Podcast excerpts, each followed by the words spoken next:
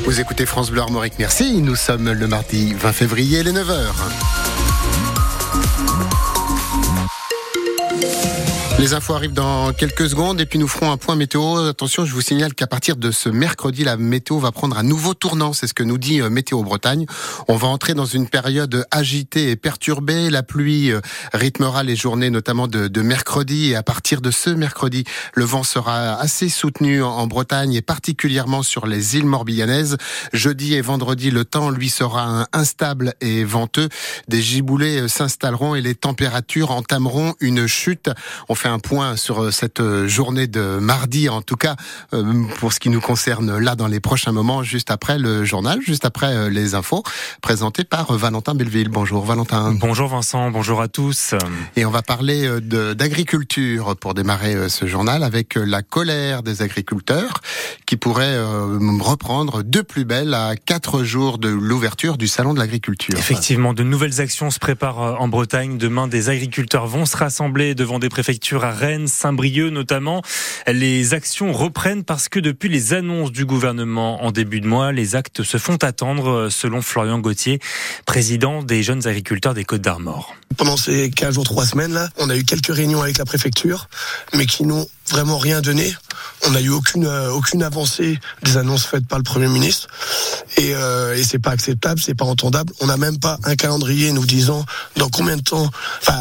Quel délai on se donne pour tel sujet et tel sujet, parce qu'on sait très bien qu'on a des sujets qui demandent un pas de temps assez long. Mais on n'a même pas de calendrier pour se donner tel sujet euh, pour, euh, enfin, quelle durée quoi. On voulait quand même se donner un peu d'espoir et se dire que peut-être le coup-ci, c'est pas des annonces dans l'eau, mais pour le coup, c'est bien la crainte qu'on avait. Elle se confirme. Alors même si on, sait que euh, ça discute à Paris, les discussions suffisent pas parce qu'on n'a pas de retombées nous sur le terrain et, et clairement on s'est fait berner une fois de plus quoi. Florian Gauthier président des jeunes agriculteurs des Côtes d'Armor, invité de France Bleu Armorique. Ce matin, interview complète à réécouter sur francebleu.fr. Deux ans et demi de prison avec sursis pour ce chauffard qui avait renversé un, informaticien de 32 ans à Bréant dans les Côtes d'Armor. Le drame avait eu lieu l'été dernier. Le conducteur, un jeune homme de 24 ans, avait consommé du cannabis avant de prendre le volant ce jour-là. En Ille-et-Vilaine, une femme de 90 ans transportée à l'hôpital en urgence relative. Ça s'est passé à Redon en cause un feu dans les combles hier soir de son immeuble de trois étages dans le sud du département, donc à Redon. Le feu est maîtrisé, mais la charpente s'est écroulée. Encore euh, quelques jours d'attente pour les pêcheurs bretons. Cela fait un mois qu'ils sont contraints de rester à quai depuis l'interdiction pour les de plus de 8 mètres de pêcher dans le golfe de Gascogne et ce pour préserver les dauphins des captures accidentelles. L'interdiction prend fin demain, mais mauvaise nouvelle, la météo n'est pas bonne. Ils devront donc attendre encore quelques jours avant de reprendre le travail. C'est un nouveau coup dur pour la filière qui redoute les conséquences financières d'une si longue pause. Angeline Demeunck, vous avez tendu votre micro France Bleu Armorique à Mathieu Clapin à bord de son filayeur, le Nose Day 2. On a été au tournoi de matériel pour voir les filets qui étaient abîmés, ceux qui étaient à, remettre à propre. Voilà, on a pris du temps pour le matériel. On a regardé bah, tout ce qui était tuyaux hydrauliques, des choses comme ça qui pouvaient euh, craquer un peu, qui avaient de l'usure. Bah, on les a rechangés parce que c'est pareil, comme on dit, les bateaux pendant un mois sans tourner. Bah, forcément, si on va reprendre la mer, il y aura des petites pannes. Moi, si c'est des petites pannes qu'on rentre, on peut ressortir, ça va. Mais si c'est des pannes où il faut des pièces, où on est encore stoppé deux, trois jours, c'est encore de la perte de trésorerie, de la perte de temps. Vous vous disiez ce matin, vous aviez rendez-vous chez le comptable pour faire le point? Oui, j'ai fait le point ce matin chez le comptable. Moi, j'ai envoyé tous les documents demandés. Et il me dit, mais nous, on n'a rien, on n'a aucun retour, on n'a pas de formulaire. Comment ça va se passer? Parce que nous, il faut qu'on paye nos matelots derrière, il faut qu'on paye les frais. Euh, nous, bah, notre temps, pendant ce temps-là, on, bosse quand même sur les bateaux, mais on n'est pas payé. S'il y a du mauvais temps qui arrive, bah, ça rajoute encore une semaine d'arrêt dans ces cas-là, qui va nous payer? Est-ce que ça va être encore à nous de prendre de nos trésoreries qui ont déjà été impactées? Est-ce que c'est l'État du coup bah, qui va faire un geste? Ça met euh, en péril quand même euh, votre euh, votre pérennité là pour l'année. Enfin, ce mois d'arrêt, clairement, ça peut changer les choses pour vous.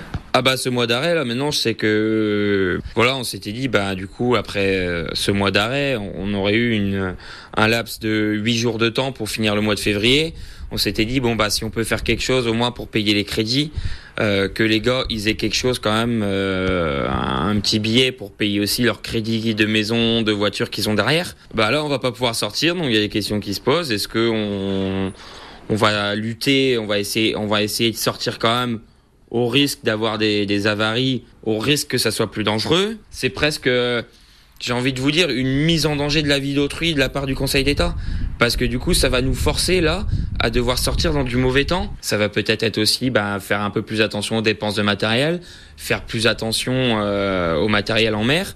Euh, il y aura peut-être des dépenses qu'on fera pas et qu'on devrait faire, mais qu'après vont nous handicaper. En fait, il y a plein de questions qui se posent. Reportage à réécouter sur francebleu.fr et l'appli ici. Et puis tiens, cette initiative sympa du Stade Rennais qui va vous intéresser, Vincent, à l'occasion du match retour de Ligue Europa cette semaine entre le Milan AC et Rennes jeudi soir. Le club va offrir avant le match, figurez-vous, 1200 galettes de saucisses aux supporters milanais. Rendez-vous pour ça à partir de 15h sur le Mail et François Mitterrand jeudi. Donc c'est lieu de rendez-vous des supporters rossoneri qui seront un peu plus d'un millier à faire le déplacement au Roison Park pour le barrage retour de cette Ligue Europa.